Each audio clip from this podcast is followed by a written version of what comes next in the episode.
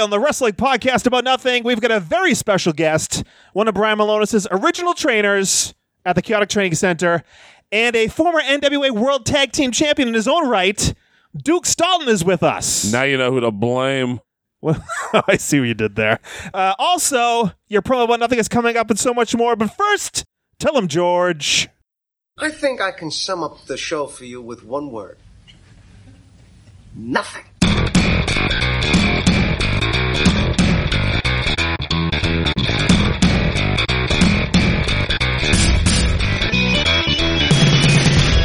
Wrestling fans, there are millions and millions of podcasts out there, but there's nothing like this one. Do you ever just get down on your knees and thank God that you know me and have access to my dementia? This is the Wrestling Podcast About Nothing.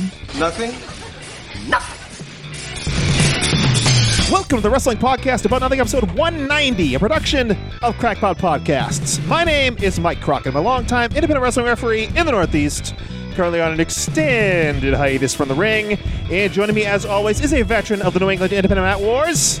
Now he is a contracted ring honor wrestler for the time being, Mr. Inside Edition, one half of the Bouncers, the brawler Brian Malonis. Hello. I'm back, baby. You I'm are back. Thank goodness. Yeah, good to see you guys. How's the home? Your castle? It's very nice. The Kingpin's castle? yes. What else would I live in? Uh, apparently, yeah. I, I was there this past week. You were. You actually showed up. I was there, yeah. Your son is a real person. I thought. I thought the first time, like, I met him one other time, and I was like, "Eh, he could have like persuaded somebody to, you know, help him out. But uh, he's real. He exists. He, He came. looks like me a little bit, right? I don't, know. I don't see it, buddy. No? No, I think he looks a little like Fury. What? and speaking of which, he is the owner operator, head trainer of the New England Pro Wrestling Academy, well, as well as the owner operator, promoter, booker, and main event wrestler of Chaotic Wrestling, the permanent host of the wrestling podcast about nothing, the firebrand Brian Fury. Hi. Hi. Now, this is coming out after your match with Josh Briggs in Yes. Hudson, Mass. Yes. But this is before. We're recording before. Correct. How did you feel the match went? Met all expectations. Really? Exceeded, I'm sure. Well, at, at the very least, met. When are you putting yourself over for the title? That's what I want to know. Yeah, who went who went over on uh, Go Fury, brother. What are you talking about? who went over in Hudson? Who went over? Yeah. I don't know. To be determined. Really? Yeah. You calling it in there? But, you know, it's the main events. That's how they do it. The oh yeah, the main rest of event. the matches are all predetermined. The main event, you know, uh, those guys, Uh. they really duke it out. That's what I understand. Uh, so I thought uh, that was just championship matches. Well, yeah. well, we got all the gang here back together again. Malonis is sad he wasn't here last week Why is that? when I uh, lambasted you. with Roasted your ass. about Raked me over current the product. coals. How did you feel the uh, episode went, Brian Malonis? You not let you know after I listen to it. well, it's been out for like I mean we're recording on Tuesday. It's been out for 24 hours. I've been a little busy. yeah, you have been a little busy, huh? Mike Mills was a big fan. He was. He, oh, you got your uh, weekly. He messaged me message? immediately after listening to it. It was like 10 in the morning. He was like messaging me. Uh, he was all about it. He's a big supporter of you, anyway. Mike Mike Mills messaged me about uh, the Joey Mercury tweets. Oh, I, this bet, week, I bet so- he has. Very controversial, those tweets. I was just very happy I'm not on the firing list. I literally just saw the firing list like maybe an hour ago before the class started today. I don't know. I mean, if, that, if that's what it is, I guess it's a list with names on it with no context. Uh, uh, uh, you want to get into this, Brian Malonis, or No, not not especially. No? I, mean, I I think this fool has had enough uh, publicity at this point. Oh boy. so we did mention last week that you had something to share on the podcast. Before we get to our illustrious guest here, you had some news, right? I do have some news. Okay. I mean, you you said for the time being, I'm a contractor Ring of Honor wrestler, Mike. But that's, I mean, I mean, it is ultimately true. But uh, I've re-signed for another year With Ring of Honor. with Ring of Honor. Hey, Oh, congratulations. Wow. Thank you. I'm not going to be a free agent. Wow. All right. Signed So, before signed before free agency. yeah, I unlike guess so. Mookie Betts is going to Did do. you give them a hometown discount? Ugh, I c- I don't give hometown discounts. no, I'm uh, very excited, very happy. You know, can Offer still- you couldn't refuse. Yeah, I mean, still can work. Still can work the independents. Actually, can work more uh, independents this year. What do you mean by that?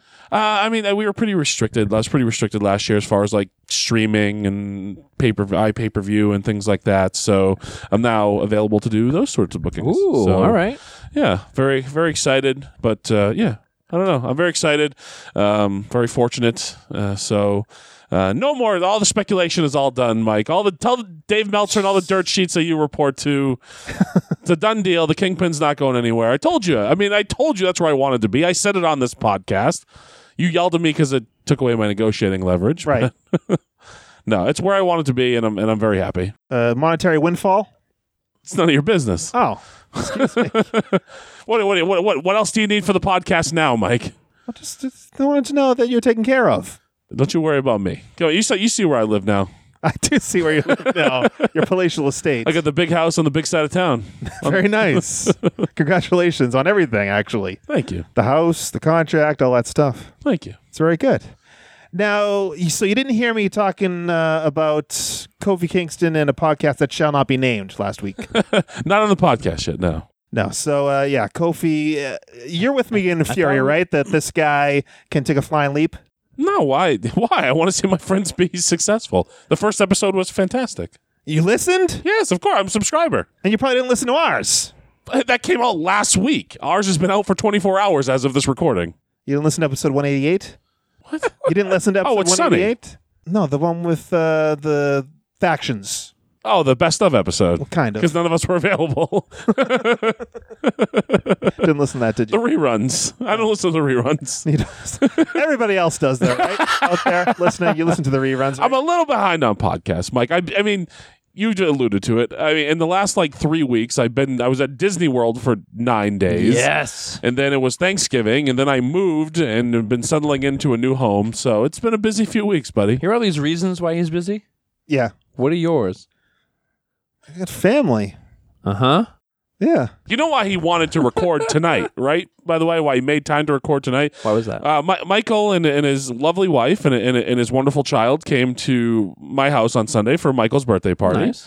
Uh, you know, and only because, well, I mean, I would invite, I would invite the wife, but you would never just get a social invite like that if it wasn't for the wife and kid. Yeah, I, I've given up on him too. Every time I try to invite him, he just But, you know, either they're- like, kayfabes he's- it or just doesn't show up. He's so 16 months. He's out the loop. thank you. and my son's four, so I figured that'd be a nice age to play. But he forgot this backpack at my house, oh, okay. so he needed the backpack back because he's going to be in some hot water. So, so that's why he decided to record on Tuesday night. This It's a week. diaper bag for those. The, mo- that are- the, the easiest scheduling of Yeah. podcast recording I've ever had with Mike Crockett. Normally, it's not until like late Thursday night where he's like, "Hey, we, you guys want to try to fit this in, in like the next like two days at some point in time?" well, we talked over the weekend, Melissa, and you said "Hey, this is your big weekend. that You're going to Final Battle. You're going to Baltimore and Philadelphia. You're not going to be around all weekend. Oh, No, I You're leaving traveled. Thursday night, so we. True. That's never stopped you from procrastinating before. True. Chaotic show on Friday. The All right, we, we, Christmas party we've at my house made on our poor Saturday. guest, by the way, sit here for like 20 minutes while we're bantering, and he's like going to shoot Who? himself here. Okay, well, uh, BrianMalonis.com. Let's get that out of the way. You got T-shirts you're selling, and uh, y- maybe you'll give a guest a free one as a uh, payment for being here today. Maybe.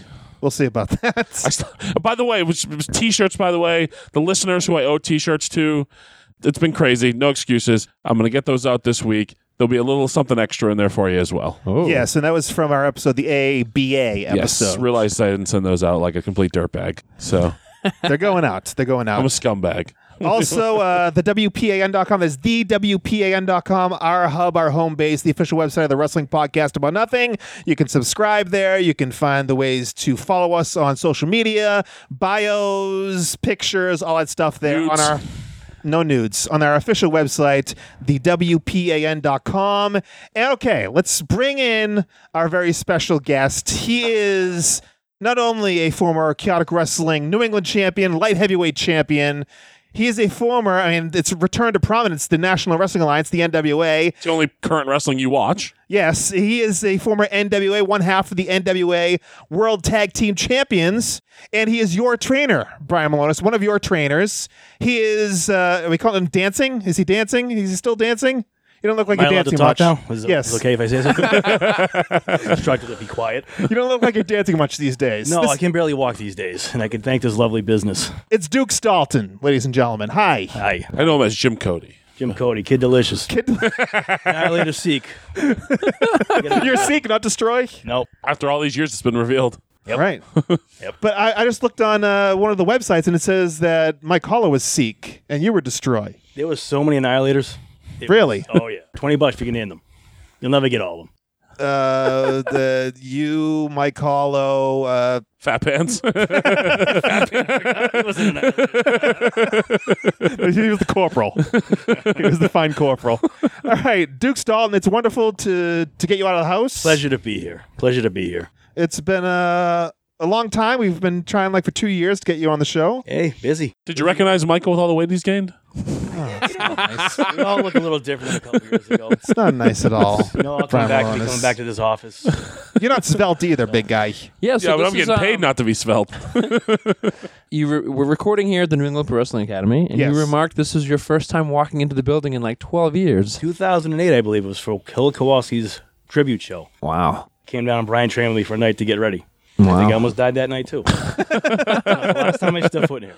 So how does it feel being back here? I'm still looking for the check Jamie owes me. oh Gotta be uh, in boy, This office somewhere. there's gonna there's gonna be heat over that one. Oh, is that out loud? Sorry. it's only been 15 years, but So you trained here when this was the Chaotic Training Center, the early 2000s. yes, yes, it was uh, right around 9 11, I think. A little after that, I forget the exact date, but Chaotic opened up. There was like, yeah, there was like an open house here like a week before like 9/11. I remember that. And they had a show the following Friday after 9 11. And it's a little awkward. There's like seven people there, but I remember. You might have been in the front row, actually, I probably was. with your big puss in your face. I remember that. No, I wasn't even training yet, so I probably was happy at that point. Oh, yeah. I probably had to pay for a ticket still at that point, but Yes. Like, there's a video of one of my matches just sitting in the front row. Your reaction does not change the whole time. Big puss in your face. Probably because my match sucked, but I had no reaction.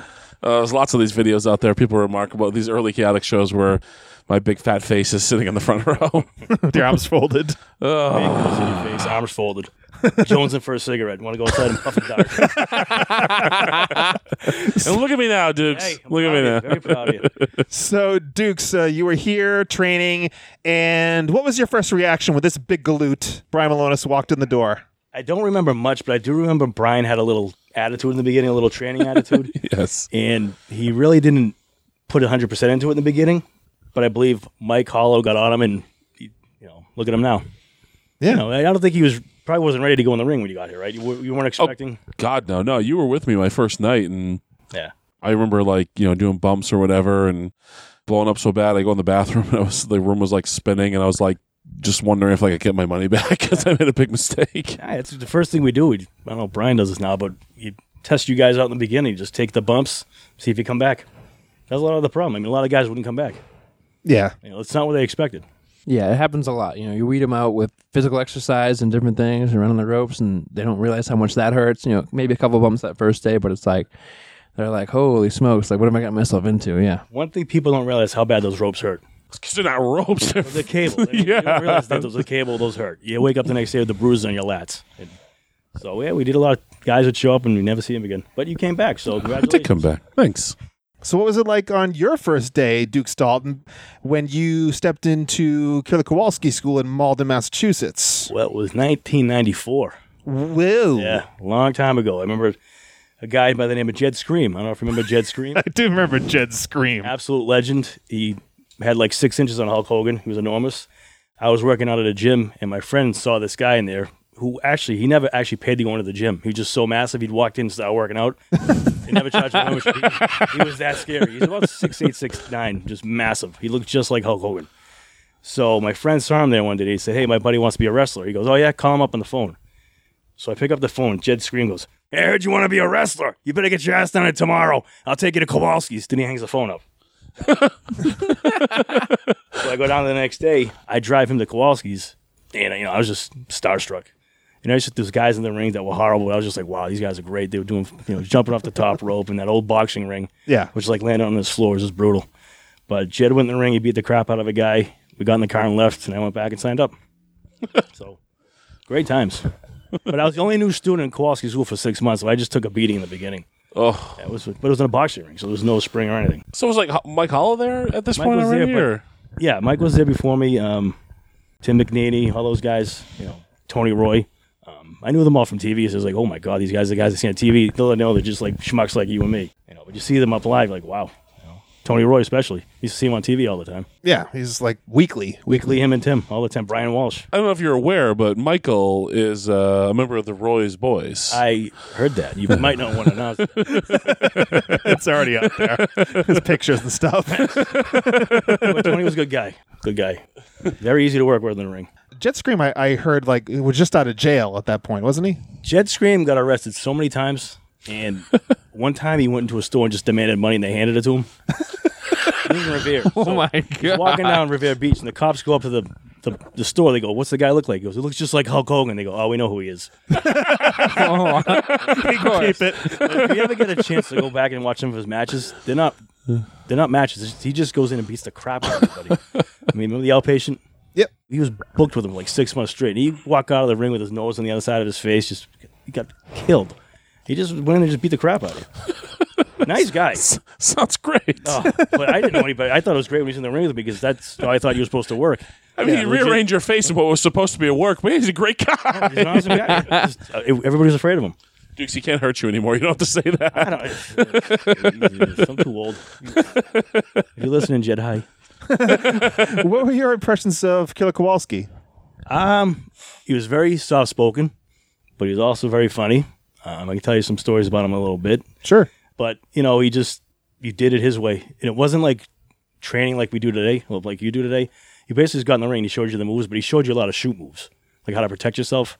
So basically, you'd be in the ring, you wouldn't call any spots, you just legit, you know, shoot on each other, and finally do the finish. But he teach all these things like grabbing a guy's armpit and digging your finger into it so the guy can't get up. But he was legit shooting with people. Yeah, I, I never really had too much hands-on training with Walter, but from what I hear, he would kind of still train like it was real almost. Yeah, and he kind of wouldn't smarten people up to a point and kind of just treated it like it was back when he first started. Yeah, he went in there and he showed you the basics and just basic shoot holds. As a matter of fact, he was very, you know, make sure you fight back. So one, I don't know if I told you the story. I was supposed to work Steven Regal in one of those dojo shows, Yeah. and uh, Walter got word of this. He goes, "Come here, sit down." He goes, "I heard you're gonna work Regal." I said, I- "I'm supposed to." Yeah. He goes, "Go in the ring and shoot on him." I thought he was working. I'm like, "You want me to shoot on Steven Regal?" He goes, "They'll make him notice you, and they'll want to sign you." I go, Walter, this guy would kill me. He goes, bullshit, bullshit. You do what I tell you. You go in there, do this move, this. I show you this, this. You do it on Regal. He'll be, wow. And he'll tell the office about you. and I thought he was working me, but I don't know. Somebody told me, he goes, oh no, he's serious. He wants you to shoot on Steven Regal. Like, Thank God Regal no showed that show. It was a dojo show, and I guess he was going to rehab or something. But he ended up he ended up working at the show. So I mean, I was like legit scared because Walter would sit there. and he would have sat in the front row and yelled at me. it's the same story. He did this. We the do- first one of the first dojo shows I ever had was with Sean, uh, Val Venus was on. It was in New Hampshire, and I got in the first match with some kid from England, and uh, Rodney Blackbeard. Uh, so Tom Pritchett and Dory Funk set the whole match out. This is what they want to see. These are the you know he put me in with them from A to Z. This is what they booked. So I'm out in the ring doing what they're telling me, and Walter's in the front row going, "Boring, boring. Don't just lay there. Get up, get up, you stupid bastard. You're lying around." And Dory Funk laid this match out, and so we do the finish.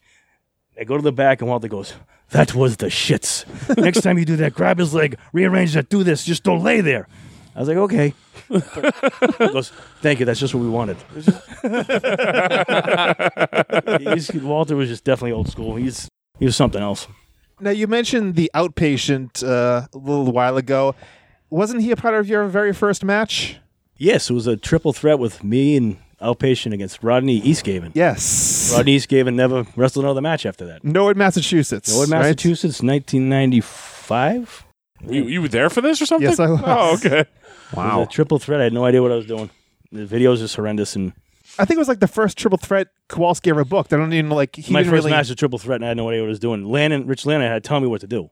Yeah. You know, it just was a complete green. I had no idea what was doing. My friends were all there. They were all drinking at the bar before. They're all laughing their asses off, and I'm in there scared shit. but it went all right. And outpatient led the match, and And you can't were you were imagine- Kid Delicious. I was Kid Delicious. Yes. No, Walter would not let me be Kid Delicious. Maybe I was. He wanted me to be Jim Bowie. He wanted me to come to the ring with a big knife and call me Jim Bowie. Oh, all I right. said, Walter, I really like to be Kid Delicious. He goes, ah, that's the shits. I think I was Kid Delicious. You were I mean, he's not he's not wrong. Oh, it was awful. You know, I got that name from a kid in college because every weekend he'd go out on Friday night. He goes, my name is now Kid Delicious until Sunday morning. That was his gift. So, it was no longer Chuck. He was Kid Delicious. I said, that'd be a great wrestling name. Maybe not. How long were you Kid Delicious? Not very long. Not very I, long. No, it was like maybe a year. And then Freddie Sparta booked us as the Annihilators, and you know, from the just Outlaw Cody, who made me do that, and Kid Delicious was gone. Yeah, you were the Outlaw, you were the Cowboy, Jim Cody. Cowboy Jim Cody, Outlaw, the Annihilators, then Duke Dalton from Tony Rumble. You mentioned Freddie Sparta. You've said to me before that he was kind of big influence on you. He's a Very former much so. WWF referee. Freddie was outstanding. I wish you know. I told Fat Pants this. He would have been the perfect guy to train him to be a ref, but he's the old school wrestling. We go in the ring, and uh, he hated me and Hall in the ring. We were so awful. When he started off the Annihilators, he put us together. We were just so bad. I mean, I couldn't even take a back bump, and I know I don't know what I was doing in the ring. And Freddie would just go in there. You guys, you guys, are- you guys suck. He goes, "What are you doing in my ring? How did I book you two assholes?" Just over. this is he's refing the match. He goes, "I can't believe how bad you guys are." At- in the middle of that match, you're wrestling. I was working McNeedy one night and I was a heel. He goes, All right, get heat. And I turn around the crowd. I'm yelling at the crowd. He goes, Not that way, you asshole. Get it on him. He goes, Doesn't Walter train you guys at all? I said, I don't know what I'm doing. he just reamed me out. But he was, he learned so much. He put me with so many good, like Brian Walsh, you know, Tim, just guys that were fantastic. And you just learn from them. I mean, I was working with guys I didn't belong to be in the ring with, but I was lucky enough to get in there. Now, Freddie Sparta, he ran a promotion, right? Was it Atlantic It was, uh, Wrestling Federation or maybe it was, yeah, Atlantic Wrestling Federation. He had some great shows in the beginning. Yeah, he had all the guys like uh, Isaac Yankum, all those guys that come around Bundy, all those names. Um, he just put us with them, so it was great. And I mean, the- you'd mentioned the dojo shows, the Funkin' Dojo, which is run by uh, Dory Funk. This is basically people that are unaware of like pre-developmental system for WWE. This was like the very early developmental system before OVW or anything. Memphis, even before that, they just would uh, train these guys in like a warehouse in Connecticut, and to get them experience, they'd you know have them do these loops on independent shows. The you know run by Freddie Sparta. Was it Freddie Sparta still running those shows? Freddie, yep, he got him in there. Basically, they'd be uh, all these guys. They wanted they wanted them to get some work, but they weren't ready for the big time. Like it was Val Venus, Edge, uh, Christian, Kurt Angle's first shows were on there. Just a who's who of back then. It was just crazy. It was on those shows. But you look back at it now, And they weren't signed yet, or, or They were was- signed to developmental contracts, but basically they'd work down, like you said, in a warehouse in Connecticut, and they'd drive up here for the weekends and work the shows with us. But they would make them drive back down to Connecticut and drive back up the next day because Tom Pritchard wanted them to get the, you know, used to driving on the road all the time. wow. So they do a show up at uh, Raymond, New Hampshire. They drive back down to Connecticut. They come back up the next day, go to Quincy. drive back down to Connecticut, come back up to like Wakefield the next day. So three times in a row because he wanted them to get used to driving. what guys did you work with? He worked with, uh, let's see, the Headbangers many times. Probably one of the nice guys that was in the ring, with John Tenta, Earthquake. Great guy. Another one Walter wanted me to, you know, have my way with. I'm Like, Walter, are you trying to get me killed? this guy's a professional sumo athlete. He's the nicest guy in the world.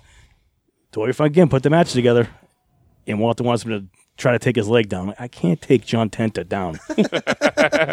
I mean, who else? Uh, just all those Matt Bloom, those guys, Prince Albert. Yeah. Worked with Angle once in a battle royal, one of the first matches. Uh, Hardy Boys were on those shows. Just a who's who today. I remember looking at the Hardy Boys and remember McNeely saying to me, these guys are going to be something else. And Jeff was in the ring just doing flips by himself. That's the stuff you weren't really seeing that during that time. Yeah. But uh, now, like in six months, you see them on TV.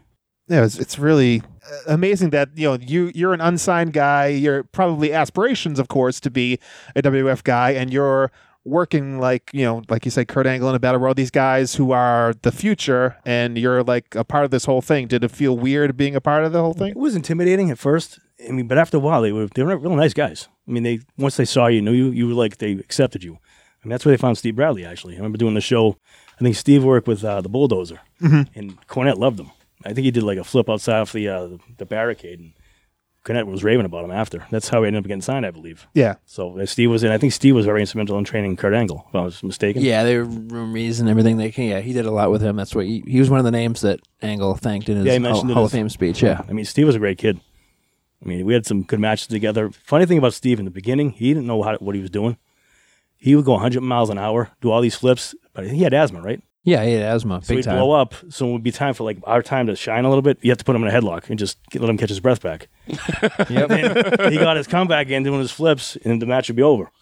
But he was like the nicest kid in the world. And you know, I saw him like a year later, and develop, he was just so much better. I mean, he looked the part. He was just—he's one of the main guys there too. Was in Power Pro Wrestling. oh yeah. Yep. Heavyweight champ for a while. Yes, I mean, he was just one guy that should have made it. Definitely would be Steve Bradley. Today's actually his birthday. Oh, really? Yeah. Well, happy birthday, Steve! Somewhere. yeah, he was outstanding talent. So uh, all these uh, Funkin' Dojo shows, do you ever think that you were on their radar? I was told once when I did TVs that basically they wanted me to get bigger, size wise. They wouldn't come out and say what they wanted me to do. They said one of the officials told me, "We like what you have, but you don't stand out." Basically, you know.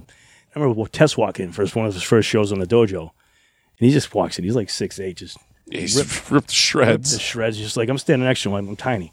Yeah. It just you don't you have to stand out in some special way. I mean, same. It, it kind of opened my eyes a lot to what I have to do. Then we do TVs and you see what how big these guys are backstage. I mean, you guys have all seen it. It's just- Oh, Yeah, yeah. it's- You you don't appreciate it till you're there. Back then, especially, it was the, the airport test.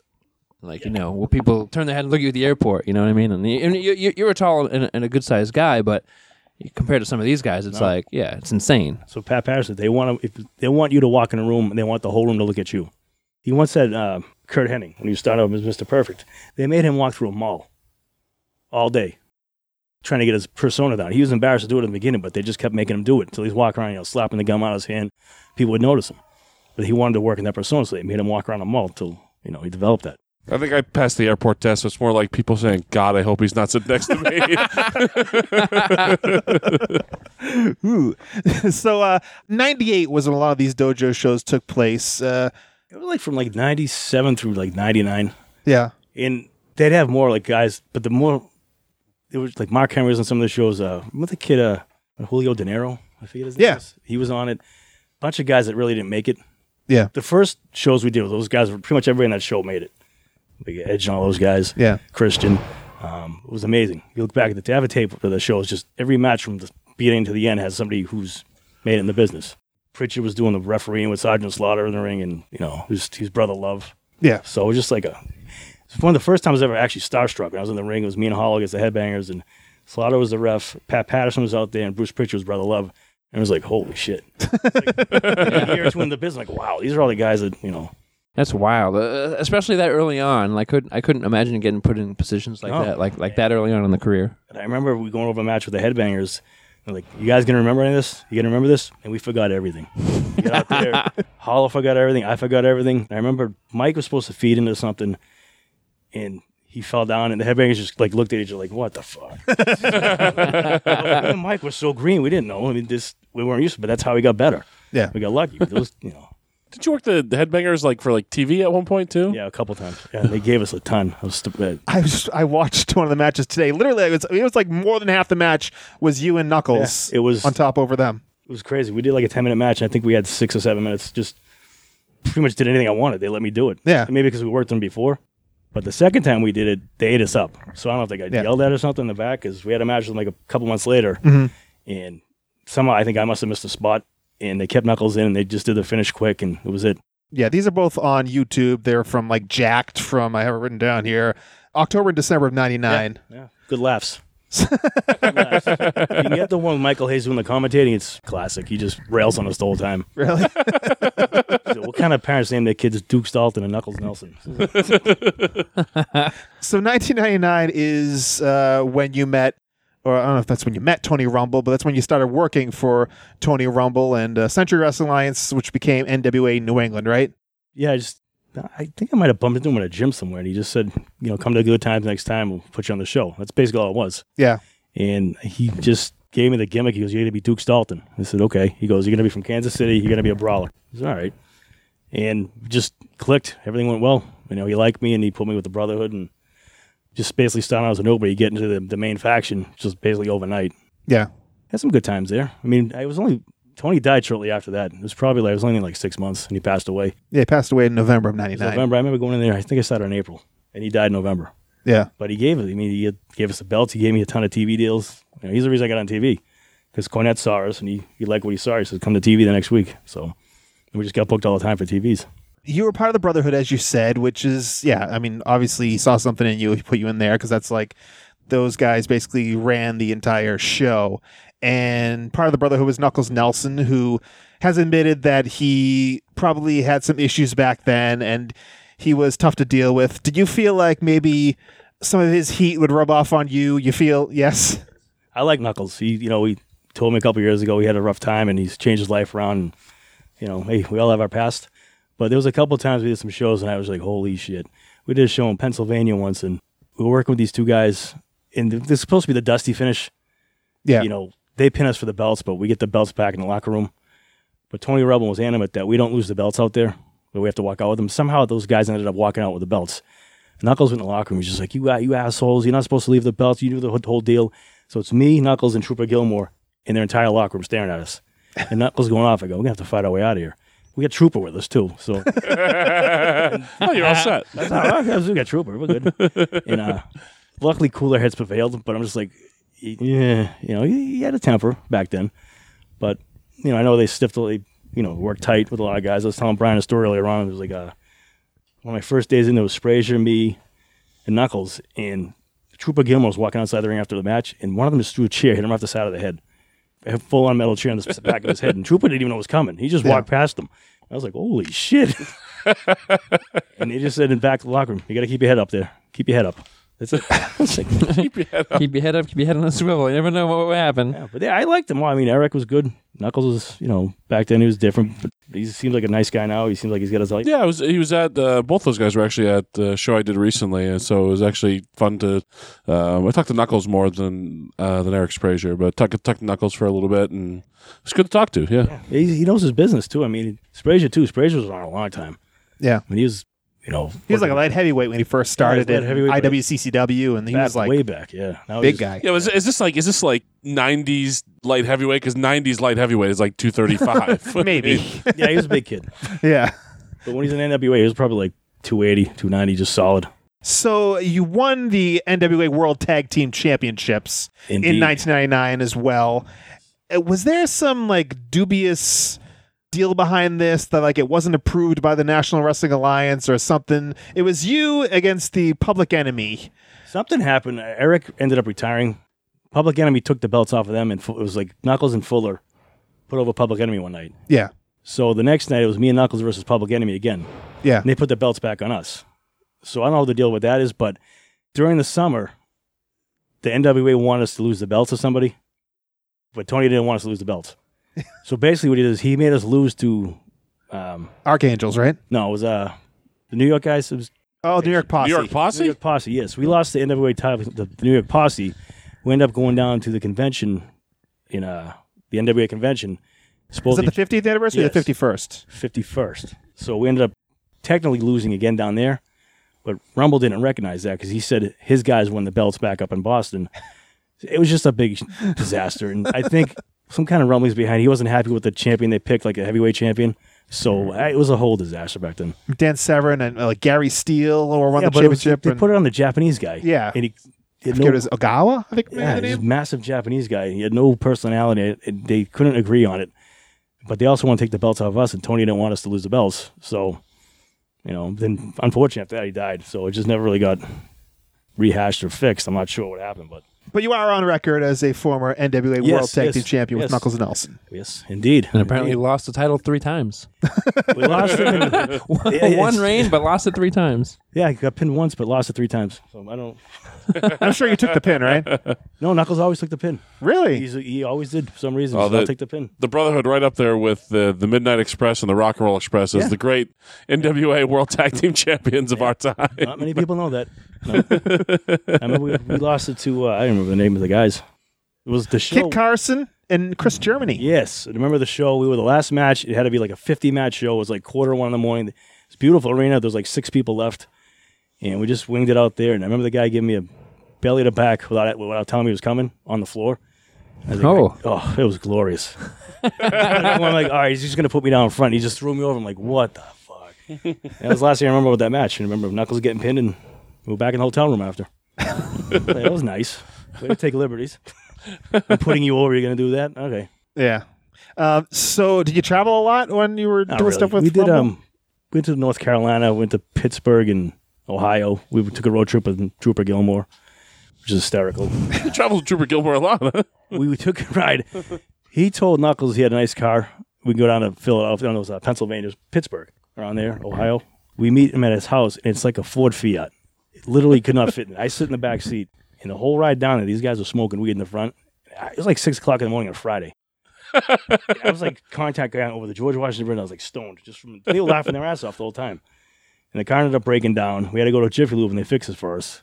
And then we had a show that night. I remember Trooper Gilmore got in the show. He's going to work with Curtis Hughes. Oh yeah. So Oh boy. yeah. So, we're in the ring. The guy said, "Hey, can you just you know show our guys some stuff because they were brand new. There's some group out of Pittsburgh or something." It was a night that we almost fought the whole place, whatever. Yeah. And Trooper's in the ring training some of the guys, and somehow he fell off the apron. He just missed it. he falls on his ankle, and he's like rolling around out. He's like, ah! so, I'll never forget this. You go in the back of the locker room, and he's sitting there with his arm around Hughes. He's got like his ice pack in his ankle. He's smoking a cigar. He goes, Hughes, brother, we would have torn the house down tonight. Sorry, brother. ice pack in his ankle. But he fell out. He fell out outside the ring. He just misstepped. Oh, just before the show. He's He, training the guys in the ring. and he just completely missed the step. He just walked on the apron and fell. Awesome. Yeah. He's a nice kid, too. Nice, nice guy. Troopers are still currently uh, wrestling and running shows in the New England area. Oh, good. He is now Crazy Chainsaw Bastard. Oh, wow. Yep. Yeah. Oh, I hope- I, bel- I believe he's going into the New England Pro Wrestling Hall of Fame Is he? next year. Wow. I believe so. Are you in there, Dukes? No. He's in the No. Chaotic Hall of Fame, The right? chaotic off. I was just looking at the plaques. It was nice. They'll get you one of those someday. That's okay. When's Mike Crockett going into the Chaotic Hall of Fame? That's what I want to know. I will never add another person. They still What? have that? Actually, Un- I, until me, well, right? we haven't done one in years. I was going to ask you, Yeah. do you have that anymore? we, ha- we haven't done it in years. I think I think, guys I, aren't think just me and that good. Tarzan were the last ones to do it, and we did it with uh, we did it just for an angle, so we could do Logan's versus Pretty Psycho one more Right, time. Yeah. It's just is nobody good enough to go into it or just don't want to be bothered? I mean, I, I- I found Silly. it really weird that for a while Jamie was adding like two people a year, and it was like a small independent promotion that only been around for like 10, 12 years at the time. And I was like, That's, you're going to run out of people really quickly at, at that point in time. Like, I remember the first year you asked me, I did. I blew him off. I thought I thought- didn't know he was serious. And the plaque, actually, the one I got the plaque was from the year before. It says right on the, it's got the wrong date because I, I didn't go there the first year. Do you know he he he argued with me about this about like well no it's like you know like they do in like Madden where it's like they have like the year the year like the next year on. I'm like what the fuck are you even saying like like It's not an achievement for the previous year. yeah It's he, for a he career. didn't he wasn't even active last year Yeah, I wasn't even there. It was like a 2007 plaque, and I think I got it in 2009. yeah he was trying to justify it Oh, Jamie. Now you did the the dojo shows, of course, but then Rumble, Tony Rumble in 1999, did shows that were affiliated with the WWE or WWF at the time as well, right? Cornette would, uh, Yes, yes. and Kevin Kelly was Kevin involved. Kelly, that's how I got a lot of TV dates through Kevin Kelly and Jim Cornette, but they did some shows in Connecticut, and I remember this specifically. You, you might have been on the show. I was on a Cornette- bunch of them. place was jammed. It was uh, a couple of WF guys were on it, and I, some of the women from the WF. were there. It was a high school, and it was just packed. And Cornette said, "Hey guys, guess us around. This is a family show tonight. I don't want any suckets. I don't want you know kiss this. Or you don't, I don't want any crotch chops." So the first match goes out. Was it Jeff Mangles? Yep. Jeff Mangles wrestles a kid, and the first thing you somebody goes, he goes, "Suck it!" Just right, right in front of Cornette, just instant. Does the crotch chop and uh, does the like the Italian salute gets to the back. I've never seen someone get yelled at so bad in my life. Cornette went up and down that kid. The whole locker room was just like, holy shit. He goes, Jeff Mangles, can I see you for a minute, please? Who the fuck are you going in my ring? And this I told you was a family show. You weren't supposed to do that. You will never work a TV date. You'll never get in the WWF. Your career's over. You're an asshole. He just scream it out. God, he goes, next match, go out. Like, Was it you? I- I- yeah, no, we were like after, but I just remember the whole locker room just was just silent. They could probably hear, you know how Cornette gets it going? Oh yeah. you could probably have heard him in the crowd. he really got going on a recent episode of NWA Power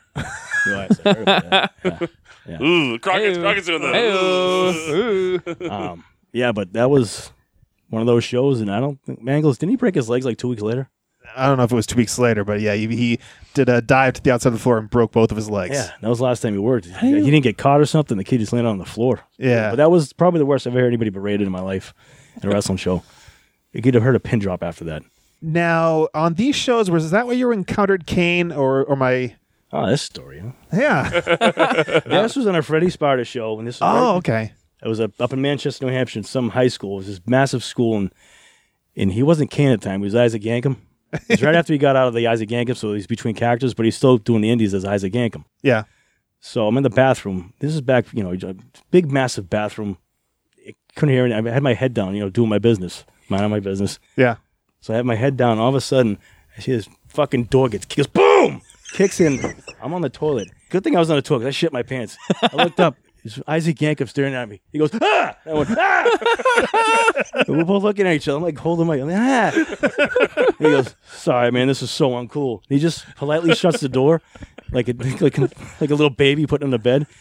So I walk out in the, the locker room. He goes, man, that is so uncool. Man, I'm sorry. I didn't mean to interrupt your dump he says, "Come here, I'm going to show you some stuff." I'm like, "Oh, great!" You know, I'm brand new. This is back probably a year into the business. I go, "You guys got to show me some moves. Just teach me some psychology." No, he taught me how to make paper airplanes. That Comes in is handy. He He goes, fantastic. I go, he goes, yeah, I got a stepdaughter. I show this all the time. I'm like, what's he's gonna put me in a hold? And he just starts making paper airplanes. And I'm like, thanks, Isaac Yankum. yeah, he And now he's the interrupt- mayor. and now he's Kane Mayor. Yeah, Yeah. I wonder if he remembers that story. Have you passed those uh, paper airplanes on to anybody? Uh, I was still probably still scared from the dump issue. That was- you know, you don't often get Isaac Yankum in your bathroom kicking the door in. He's thick. He's a This big, is back thick when he was dude. enormous. This is back. I don't know, but he was. You know, he had the teeth, Yeah. the fro. I I just just standing up. This guy, he's legit like six eight six nine, standing over me. I'm just like, ugh. Your knees are knocking. My, I literally shit. Whatever I had me was- went out. I was like, oh. yeah, that was my run with Kane. That's awesome. So back to these uh, Rumble shows. Did you work with anybody prominent, or is it just uh, you were working with Tony another- Alice a few times. Tony Atlas? Yeah, Ooh, hip toss, hip toss, big slam. yeah, it was pretty easy. Tony Alice, um, Public Enemy, a lot. Yeah. They were real nice guys. They told me one night that I wasn't going through a table. A minute into the match, I go through a table. um, they were they were good guys. Uh, who else? That was pretty much it. Well, I know you did on uh, a, a WWF TV taping in 2001. You worked with Haku. I did. Yes, yes, I was in attendance for for this at the Really? Fleet Center. Yeah. yes. And I got there, and first I was supposed to work with Ro- Ron Killings. okay. So it was good. I, s- he goes, I go, you know, he was going to give me a lot of stuff, which was nice. You know, he, he sized me up and down, asked me what I could do, and he goes, "This is what's going to happen." And Paul Heyman had walked over to Tony Grease. Said he had a guy there. He wanted him to work with Ron Killing, so he wanted to get him a look. Forget who the guy was, um, but he ended up getting the match with Ron Killing. So Yeah. they go, "All right, we're going to put you with Haku." Oh, okay. And Rick Fuller was there, and Rick Fuller says, "Come here." He goes, "He's going to eat you alive. He's going to beat the shit out of you. Thank him." Because you hear about Haku, he's Yeah. legit, and he couldn't have been a nicer guy. And I, he did I did exactly what he told me. But the funny story there was the Red Sox were there. That was right around 1990, no, after 2001. Yeah, It's so 2001. 2001. So it was Trot Nixon, Nomar, Pete Shurik, all those guys. I'm in the back with Steve Bradley actually walking past Tim Wakefield, and I thought it was Headbanger Thrash. 'Cause It kind of looked like him because he had Yeah. he grew his hair out. Headbanger Thrasher, so it looked like Tim Wakefield. So Tim Wakefield, hey, how you doing? I'm Tim. I'm with Steve. Steve goes, hey, how you doing, Steve? We keep walking. Steve, Steve stops. and goes, holy shit, that's Tim Wakefield. I turn around and I go, you're right. So Steve walks over to him. He goes, Tim, listen, what are you guys doing? You're killing me. I need you guys to win the World Series. you guys, he's a huge Red Sox fan. Oh yeah, I And know. he just he went up and down. He goes, "You can't keep losing to the Yankees." This is what they lost to him in '99. This was a couple years later, and the, the Red Sox just couldn't beat them. But Steve was like pretty much berating Tim Wakefield. Tim Wakefield just sitting, goes, "Hey, I just came to say hi. I'm a big fan. Like I love wrestling and all that." End up having the match, and Haku goes beating the shit out of me, throws me out of the ring, and right in the front row is all the Red Sox. So it was Nomar, Trot Nixon, Shurik. It might have been Brian Dahlback, and they're just saying, "You got him where you want him. You got him where you want." 'em," Like just trying to reach over, give me the tag. I'm like, friggin' Red Sox, the Boston Nomars, they're trying to tag me out in the garden. So Ha- Haku goes in, we do the finish, blah, blah, blah. Ended up losing, but, you know, he couldn't have been a nicer guy. Got in the bag, he gave me a hug, he said, thank you very much. And that was also the same night Vince McMahon walked past me and just gave me a, huh. Never forget that. I was waiting to go out to work with Haku, and then Vince walked out of the gorilla position. You know, he's just a big, intimidating guy. He just looks at me, with just pure disgust in his face. He goes, huh. He's walking, walking inside wow. then I go to go fight Haku. I'm like, oh. now going to the TV tapes and working for WWF, did you ever feel like you were on the verge of something at that time? I think a couple times somebody mentioned it, but like that's probably what I was told that I had to put on size without going into specifics. But Yeah. you know, I was getting called pretty regularly. We- We'd all me, Hollow, Tim, Knuckles, we'd you know, Albany, we do the whole loop around here. It was easy money. Yeah. But you know, it's just very intimidating. You guys all been back there. It's it's a different world back there, especially if you don't you don't know anybody. Right. Pretty sure one time Hollow walked in the locker room and he was in Billy Gunn's chair and Billy Gunn told me, "Get the fuck out of my seat." You know, Bob Holly would just stare at you. But you know, you just kept your mouth shut. They were all pretty nice guys. So these days they didn't even have like the extras locker room. You had to go into like the Oh no, you gotta, you know, yeah, you oh gotta shit. change in the bathroom if you had to. I remember how. What can I say in this? Anything, say anything. When the first time I ever walked in the locker room, a WF locker room, there was a security guard back then. Remember the big muscular guy? He got caught like staring at the women locker room. He was giving it a grab or something. Yeah. I don't know if you heard this. story. No. No, wow. I, I somehow I don't know if this the guy ended up getting caught doing some kind of lewd act. So I walk in the locker room. The first person sees Bradshaw on a table grabbing his junk, saying the guy's name was like Janos. He goes, "Hey, I'm Janos." He's grabbing his dick right in front of me. I'm just like, "This is the first thing I saw in the locker room." I'm like, "Wow." Bradshaw completely naked. Bradshaw grabbing. I'm like, "This is." yeah." Just like walked right out and went to the bathroom. Just kind of like dressed and just stayed to myself. You saw a lot of messed up stuff back there. It's just a weird place back there. I mean, the hoes used to walk around, the smell the prostitute, you know, the uh, prost, not the prostitutes. Godfather's uh, ladies, yeah. It's just, it's a whole different world back there, back then. They say it's changed, right? Brian I- Malone's. it's been a minute since I've been there, but it was not the Wild West. Like It wasn't, yeah, but Like you that. wouldn't just walk seeing JBL giving it a grab. That wouldn't happen nowadays. Especially- No. This is before the, the phones and all that and social media. This was like, in, right when it was starting to escalate. So, I mean, you've been back there, Brian. You know it's- Yeah, it's just- no, definitely. I used to hear stories from McNeely about back then. He used to tell me all kinds of different things. Like, Oh yeah, X Pac would be stoned out of his mind, and yeah, I just remember one of the headbangers talking to me when I think he was huffing the rapper. He, was, he, was, he wasn't working that night, but he was just just had surgery or something. He seemed like he was out of it. It was just a different place. The hose was funny though. He just walked on. You can just smell them coming and leaving. dude's just always hoping for that match with the Godfather. You know what? I thought I had him one night too. I thought they were gonna put me in with him, but he had somebody. They mentioned these are some of the guys might you might be working with, and one of them was a Godfather, but it wasn't me. no. I think that was the night I was supposed to work with Big Boss Man. They bumped me for something else. Blah blah blah. Yeah. Yeah, that's the thing about them TV. They, uh, you guys might be able to test this. Sometimes you didn't know till two minutes before you going out there. Like you'd have to do a standby dark match, which was the worst. I had to do one with Jay Gillette, Kid USA, Oh, yeah. and they wouldn't tell us if we were doing it. So you just sit there for an hour because they just needed some filler time. Like a tape change or something? Yeah, tape change. and it- You could be a like quarter of eleven. You'd have to go out and do a match with two nobodies. The fans don't want to see you anymore. They've already seen all the superstars. Yeah. And I mean, that's happened a couple times. They send you out there and you just, you know, nobody cares who you are. I remember sitting in the gorilla position, people screaming at me, you fucking jobber, you're nothing, you suck, blah, blah, blah. I'm like, yeah, but you're paying to see me. I'm gonna say, you paid to see me lose. Thanks for the money. I think by the, by the end of it, by the time like at least I was going, and probably the same for you. It's very different. There's almost like no dark matches ever No. anymore. They don't they don't tape any of the preliminary matches, and Yeah. it was. I think now it's same way. It's very rare for extras to get like TV matches. It was almost like overstructured those last couple of times that we were there. So like things like that wouldn't happen. But Steve used to tell me stories too. Like he'd be sitting there and they're like, "We need you to have a three minute match. Like get out to the ring now." And he'd, he wasn't even being like kind of in gear, kind of not in gear. Like all right, like I got berated by one of the Hebners because I was supposed to work with Tom Sullivan. Remember Tom Sullivan? Thomas Sullivan, yeah. So we're in Springfield, and you know it's like halfway through the night. Yeah, screw it, we're done. They don't need us. Somebody yelled, "Dark match, dark match! Now we need you. Where's the dark match?" One of the Hebners saw Tom. He says, "You're supposed to be in that fucking ring right now with your partner. We need you. You're never gonna work. I don't know who told you to get dressed." And I just like walked behind him and went to the locker room. And Tom just got berated because we just left. We didn't know, but you were supposed to stay there until they told you can go. So we are not gonna use this night. And went in, change, came back out, and that's when they called our match. So we blew that one. I was like, oh my God. You've been just standing there watching a lot of people getting berated uh, all over your career. That- that- that- yeah, it's a Walter. I don't know if I did the story about Bo Douglas. It's a kind of funny story. No. There's four or five times I remember people getting berated. That was funny. The Cornette thing was scary. Walter's was funny because it was, we did a show when Walter used to have a sound system. Yeah. and he put the sound system on a table outside the ring, right outside the ring. And he tell the guys, "Don't don't hear my goddamn sound system. Don't do it." So Bo's work with Rick Fuller. So what does Rick Fuller do? He throws Bo over the top rope. Bo's foot goes through the table. Walter's sound system crashes down. so I get this on tape. Walter goes over. He looks down the table, looks up. You just see fury in his face, just pissed off. Goes back to the locker room. You hear him. Bo Douglas. Where's Bo Douglas? Rick Fuller. And Rick Fuller knew what was going to happen, so he worked in the bathroom. He was hiding. So Bo was just sit- Bo was green. He's just sitting there. He's getting. He's on the floor changing. Walter went over and started getting war kicks. He goes, you stupid bastard! That's my sound system. You're gonna pay for it. God damn it! He's trying to kick him, like where kick him. And I was like, I was like trying not to laugh at him, but you couldn't. You couldn't help it. Walter was just he's Bo's just like scared shit. He didn't, he's never gonna work again. Yeah, probably not. Walter forget about it like a week later. Oh, Wally.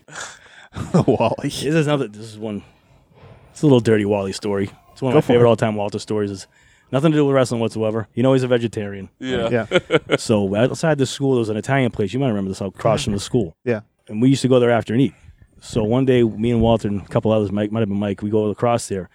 He sits down. The waitress comes. She has to be like 18 years old. She's like a kid. And she goes, "Hi, my name's like uh, I don't know, Jesse. I'll be your waitress." He goes, "Jesse, my name's Walter Kowalski. I need you to know something. I'm a vegetarian." She goes, "Oh, "Okay." He goes, "You know what that means?" She goes, "You don't eat meat." He goes, "No, but I do eat pussy." That was a standard Kowalski joke. but I do eat pussy. This girl's like 18. I said, I was spitting my water out. And she just laughed it off, but it's like, well, yeah, you can't do that nowadays. But oh, no. No, no, no, no. that was my Walter story. so most of your earlier career, you were like you know Jim Cody, you were a tough cowboy, a tough hombre. And then you were Duke Dalton, uh, you know the guy from Kansas City who's kicking ass. Then you come to chaotic wrestling and you become dancing Duke Dalton. How does this come about? Uh, well, Randy Miller started playing a rib on me playing the Dancing Queen music. Yeah, For some reason, they were playing a, I don't know why he was doing it. Because I was so, a- you weren't in on it. No. No. They were playing, he was messing around with me. Yeah, So it was a Britney summer that ran. Yeah. And so I just said to her, we're going to have to, you know, screw it. We'll just go along with the gimmick. So I ended up buying like that golden headdress thing. yeah. And Ronnie D had the robe, really big gold. I think Fat Pants has it now. I think he does. Yeah, So that's how it escalated. It's all it became down to. I was going to make this as dumb as I possibly could make it. And it was stupid. It was kind of embarrassing now. It's funny now where I work, I work at a college. That tape got out recently at my school. oh yeah. Oh yeah, it's the first. If you go to like YouTube, that's the first match of mine that comes up. It's me coming out. It was like, against Maverick Wild and Upton. It's me as dancing. I think you have Michelle. Rich Lannon, I think, maybe Yes. to thank for that. Yeah, I saw the. Could you put something better up? Maybe put the WWF stuff first. Not my.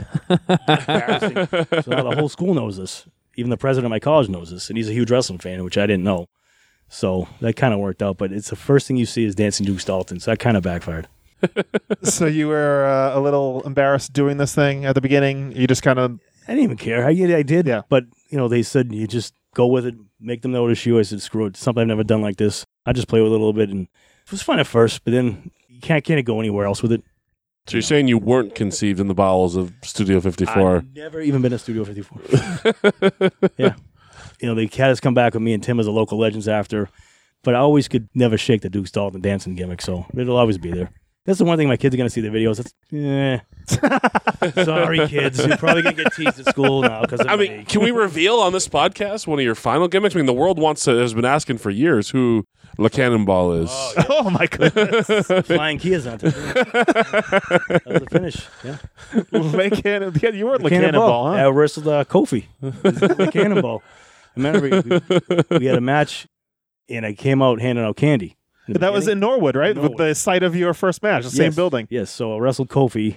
We did a battle royal later on that night. I had nothing to give the kids, so I started handing out like ketchup packets. and they all went crazy. Like, ah, and they're like, what the? I'm thinking they're getting candy. They're getting ketchup from the kitchen. that is awesome. And I remember working Kofi, and he put me over in the battle royal, and you guys came out and ripped my mask off. You and Johnny. Oh, we did? oh, wow. You and Ivar. Yeah, you and Ivar. Thanks. When I, your trainers, you help. Thank you. That's how you thank me. Rip my mask off to ruin the crowd. Yep. So much for the cannonball. He's done. so speaking of Ivar, a lot of guys have come through this building when it was the Chaotic Training Center when you were training here. Like, what do you think of the the guys that moved on, like Kofi and Ivar? Yeah, Kofi, Ivar, um, Kingpin. I just you get out of it what you put into it. These guys work their ass off. You know, Johnny, God bless him. You know, you guys know him better than I do. He just worked his ass off. you Yeah, know, for a tore long his shoulders up, and you know, his first time he was here, he He came in with, a, with the mirror. Remember that? That was his gimmick. yes. He came with the, he's supposed to be handsome Johnny. Ended up dropping the mirror on the ring by accident. Yeah. he so has- I was I was at that show. Myself and Tarzan Taylor went to a category and Nikki Rocks was with us as well. We went to a category wrestling show, our first time ever going.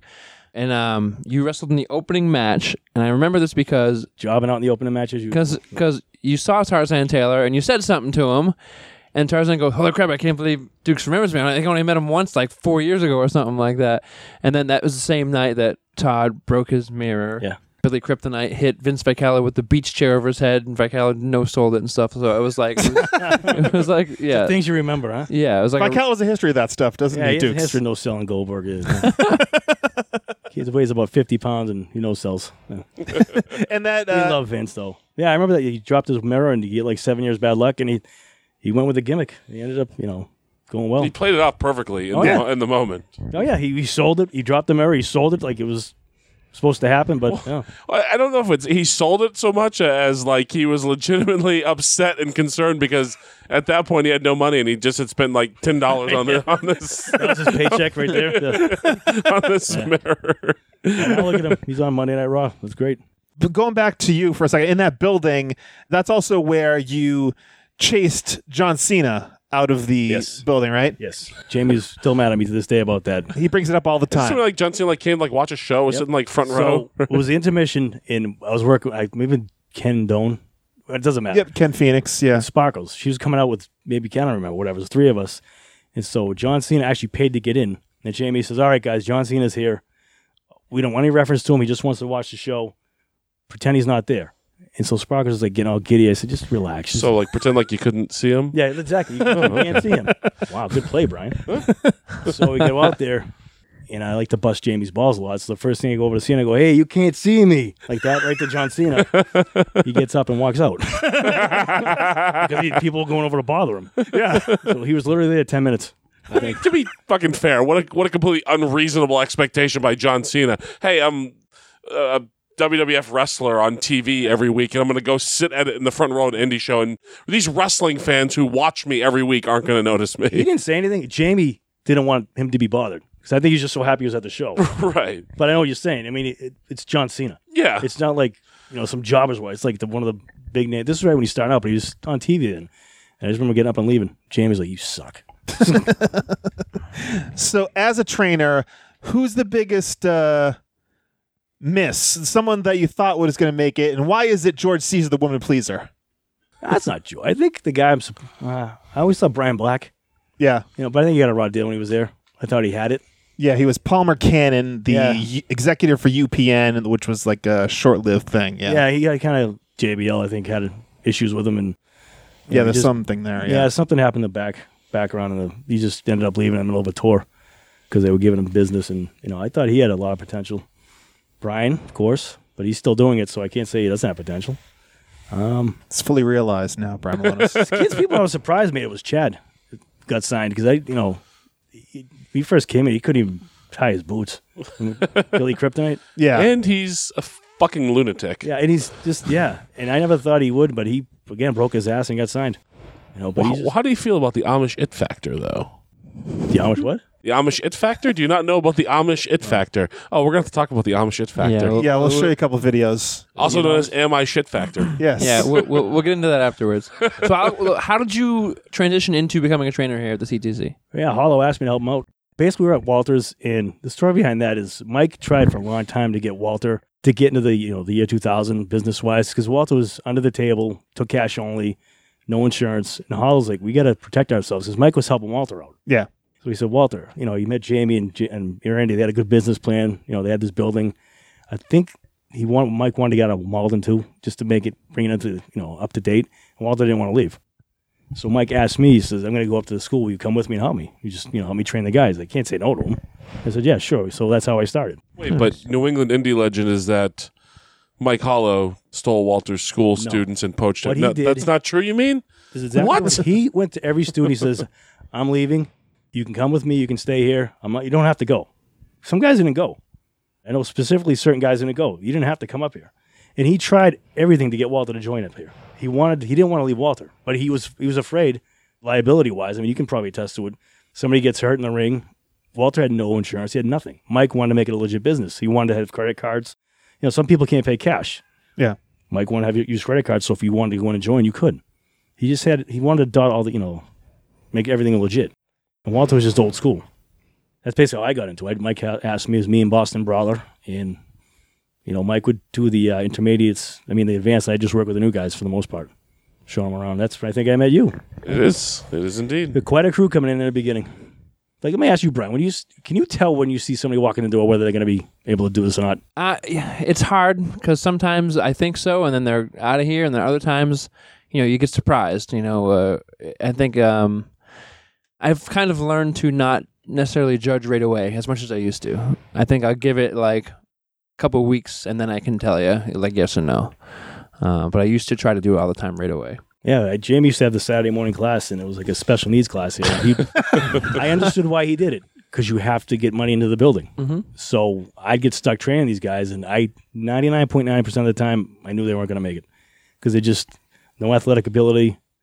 They were fans. They were marks who wanted to try the business. That's all. it was. Yeah, and it's hard because you know right now we run class like four times a week, and you see people come in like one out of the four days, and or this, and I'm like, when when I wanted to be a wrestler, man, I was there all, all four yeah. days because I wanted to be there. I wanted to get in the ring. I wanted to get better. I wanted to learn, and I, you, you can just see it in some of the people, and you know you kind of learn. Well, okay, still I'm not gonna not train you. I'll show you stuff, but at the same time, You know, waste my time. yeah, I know what I'm gonna get out of you or not get out of you. Yeah. I remember that at the, when I first joined Walter School. That's all I, I loved it. I got hurt bad. Even when I got hurt, I went to every class. You just picked up stuff, you write stuff down in your notebook, you learn from it. You know, but you just you gotta really want to do this. You know, you guys living proof of it that this isn't just for somebody to try to half-ass on the weekends. You can't. Yeah. you won't make it. So I know I'm butting into Crockett's deal here course, by, asking, no. by asking some questions because you and I, our paths never ever crossed while you were active. But like your former tag team partner, Tim McNeely came up and wrestled for Steve. You know, Bacallo came up and wrestled for Steve and stuff. Was that ever an option for you? Was that ever approached or anything along those lines? We went to a show once. Um, You and Fat Pants, I, I, think. took Fat Pants to meet Steve one time. Steve was in the back, and he said, "This is right when I was working with Chaotic." He goes, "Yeah, anytime you want to work, call me up. You know, we'd love to have you in the show. You're a good hand." And I was with Chaotic at the time, so I know they were kind of button heads a little Mhm. bit. So I Yeah. kind of never followed up with it, but yeah, I had the, the WFA shows were supposed to be fantastic. I used to watch them. Tim told me about them.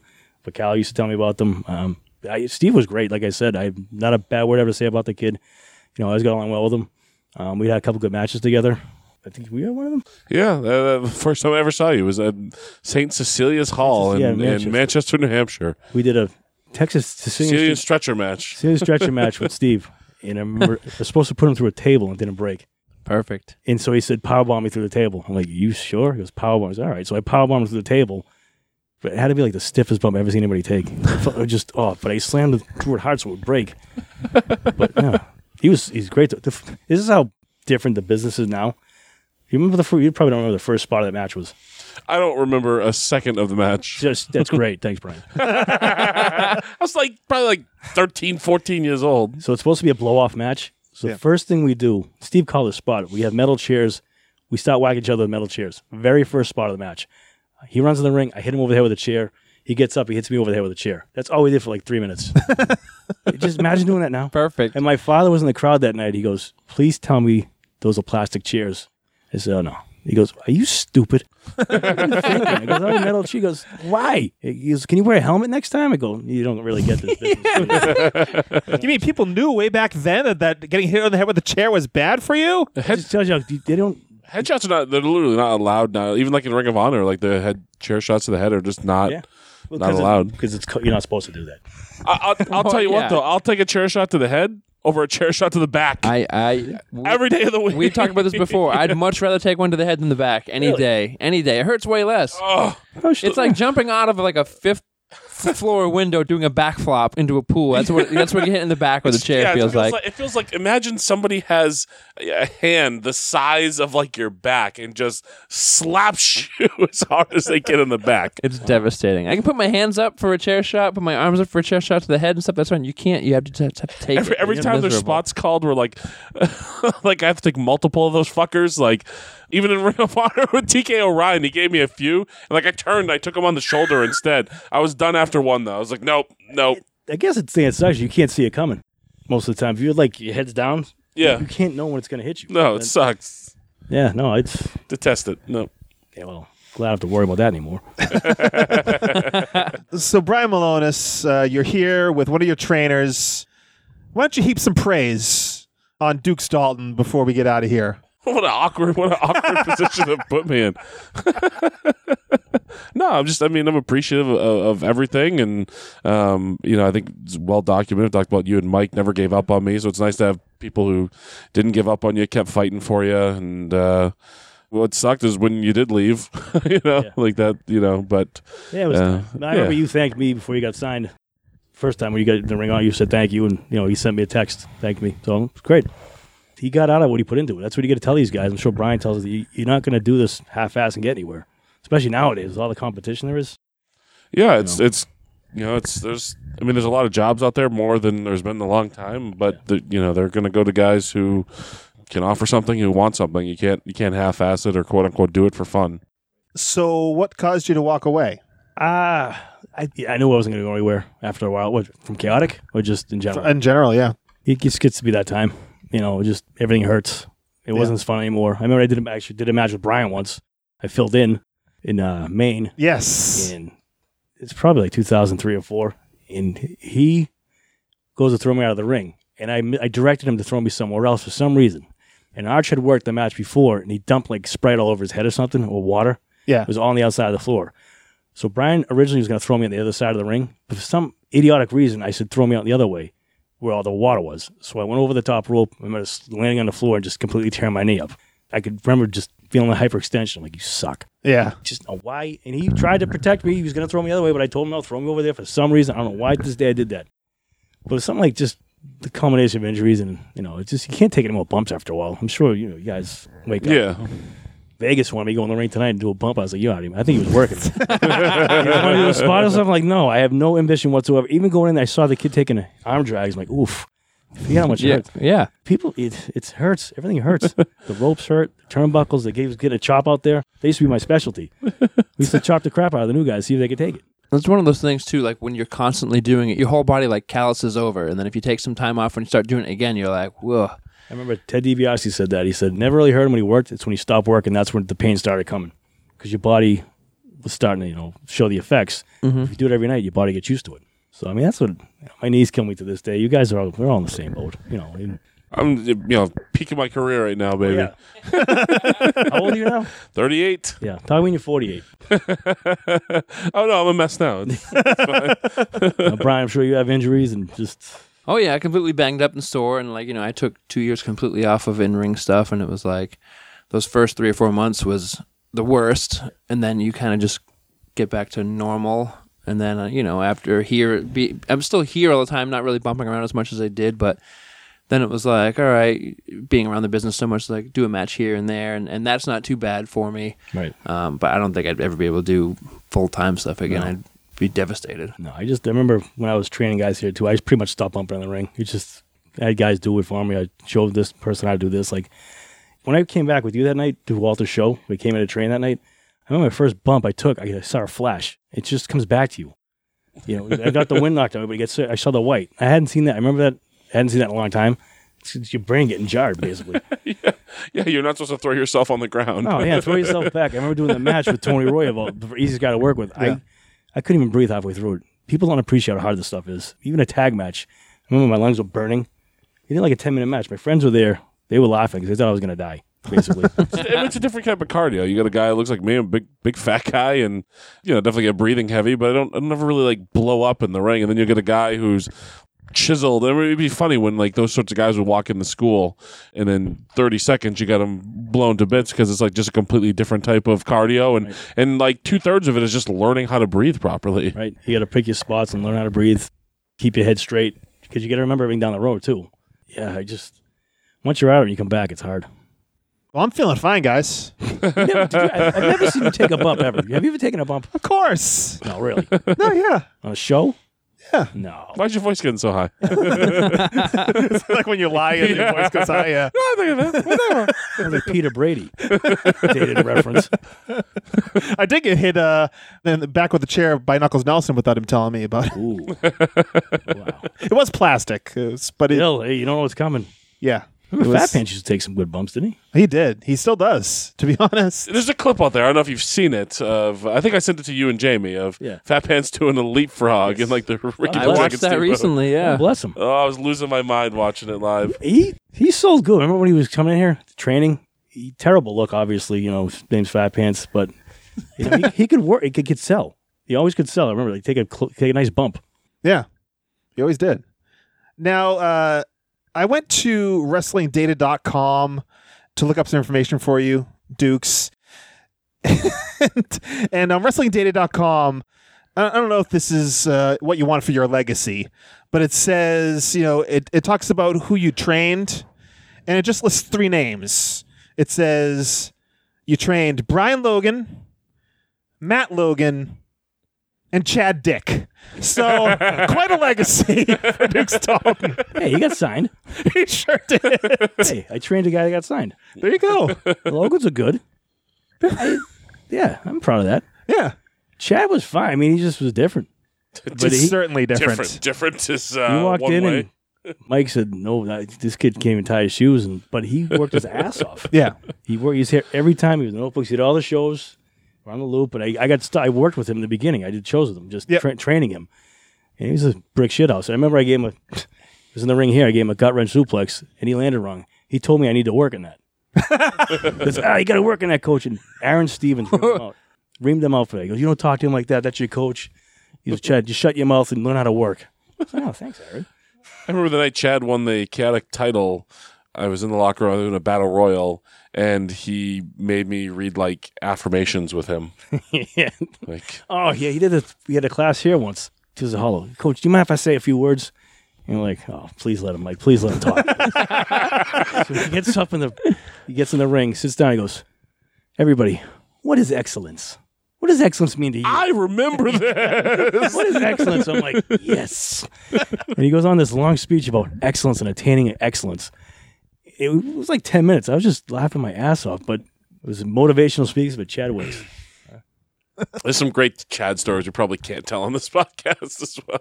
Yeah. We'll, we'll show you the uh, I'm a shit factor in just a second, I Dukes. look But forward to that. very happy to finally make this It's a happen. pleasure. It's nice Get you coming here. back to the building. Thank you, Brian, for having me. Oh, thanks for coming. Appreciate it. Thanks for not making me bump either. We want your feedback. Tweet us at the WPAN on Twitter with your take on this week's episode, your thoughts on our discussion with the great Dukes Dalton, and use the hashtag WPAN to interact with us. Or you can call that voicemail line 401 584 9726. That's 401 584 WPAN.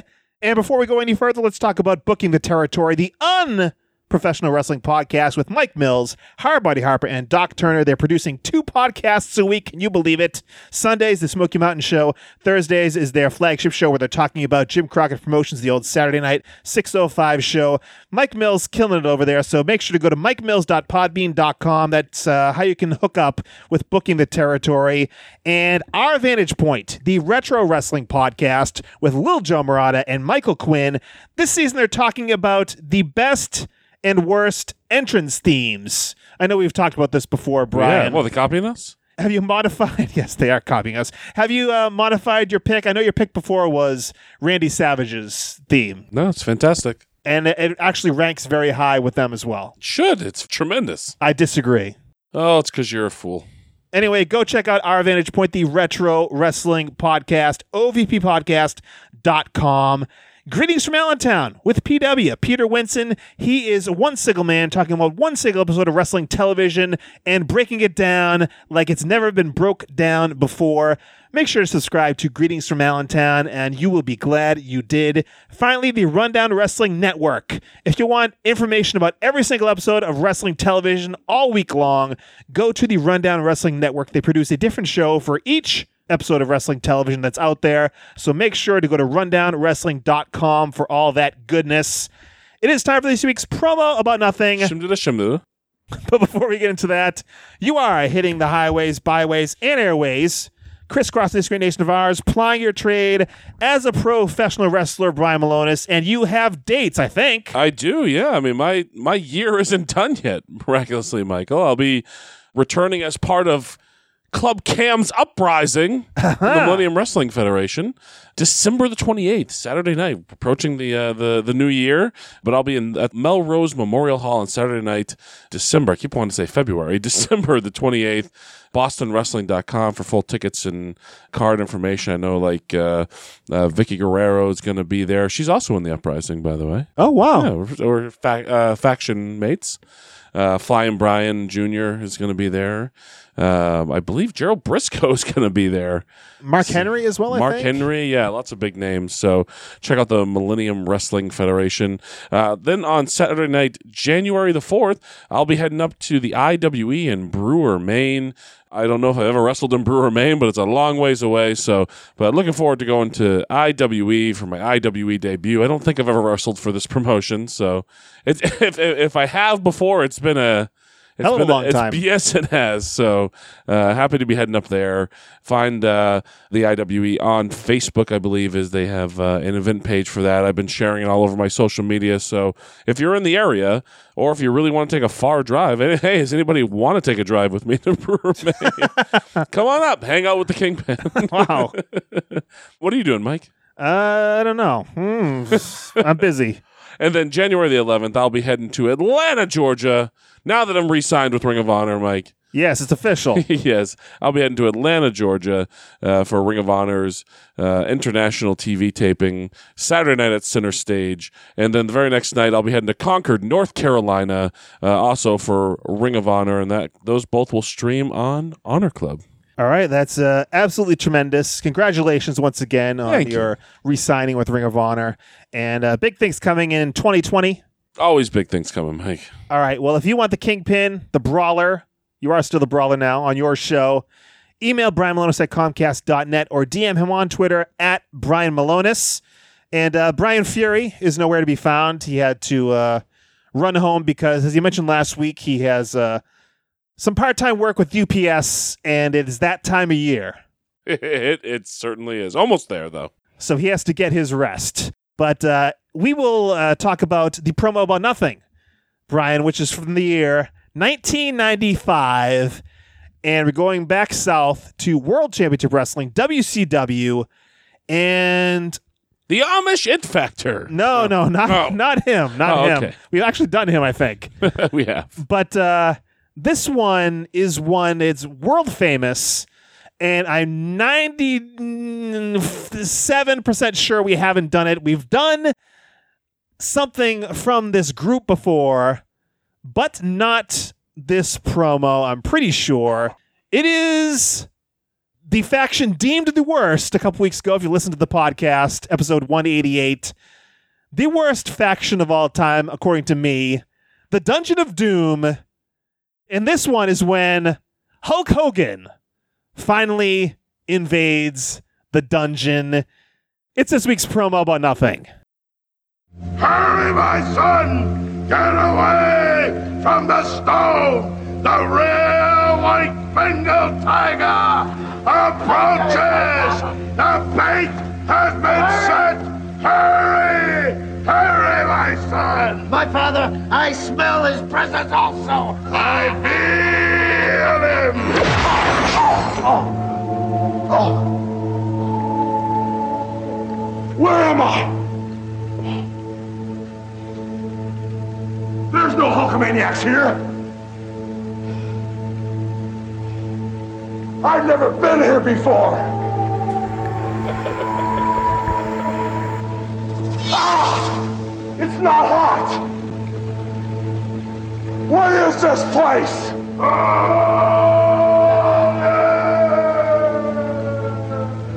I know you. I know you too. You two are behind the demise of Hulkamania. I know about the Zodiac. I know about the dangerous Kamala. And oh yeah, I know about the man-eater, the shark, but Instant Stone is a legacy, the immortality of Hulkamania. And you too will be buried beneath it. You don't understand! Hogan, this is where darkness dwells and lives. Nobody has ever been able to defeat the immortal Hulk Hogan except yourself. You see, Hogan, you're the one that created me. And because of that, it's this simple. Your demise is etched in stone. Ah, Crush Hulkamania!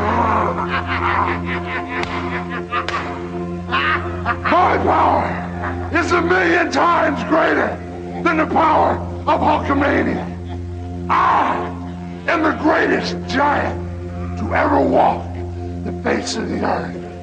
And I am the one true immortal.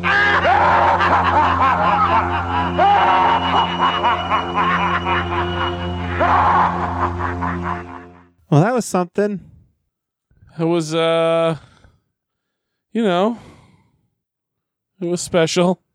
No, it wasn't. It was fucking stupid. It was the dumbest shit I've ever seen in my life. Yeah, like Hulk Hogan even taking his acting to new depths. Well, I yeah, I, I, I, I don't even know how you think like this is even like a, like a good idea. Like I, I don't know. Like I mean, you know, I love Hulk Hogan. I'm a Hulkamaniac, Mike. Wow. What's the direction he got? Like he walks in there like there were no Hulkamaniacs here. How does he even know that? He's never been there before. So how does he know there's no Hulkamaniacs there? I don't know. He and he goes over to the the little stream there. The the water is dripping down. And he touches it and says, I mean, the world famous line, It's not hot. still to this day, a, a mystery of life. Yeah, I, I don't. Maybe we'll have Hulk Hogan on this podcast someday to uh, ask him about this promo in the Dungeon of Doom. Oh, I'm sure of it. he was asked by uh, Stone Cold when he had him on I, I don't know. about it being not hot. I don't know. This is the some of the silliest shit I've ever seen, and we're talking about pro wrestling here, where there has been lots and lots of silly shit over the years. Uh, I was like a minute and a half in. I was like, when is this over? And it's still going on. Holy shit. And of course, the end you heard uh, Paul White, aka the Giant, aka the Big Show. He was the centerpiece of the Dungeon of Doom who's going to end Hulkamania. You Yeah. finally did it, Mike. You happy? What's You that? got me to criticize and bash something from Hulk Hogan. Are you happy now? I'm certainly You happy. satisfied? Very much so. And uh, yeah, this. Oof. And it did lead to, of course, a, a monster truck off. That and then I think believe this also led to Hulk Hogan and Randy Savage. Or is this is this after the Triple Cage? I, I- I, I think before. Is it? I don't know. I think this is like the introduction of the Dungeon of Ugh. Doom. So bad, Terrible. embarrassing.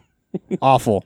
Any more adjectives? we no, can I'm, use? no, All right. Well, I'm at a loss, Mike. I'm at a loss. all right, well, let's get out of here then. Uh, we'll be back next week for episode 191 of the Wrestling Podcast About Nothing. So for Brian Fury, for Brian Malonis, I'm Mike Crockett. Big ups to Mucko, and thanks for nothing.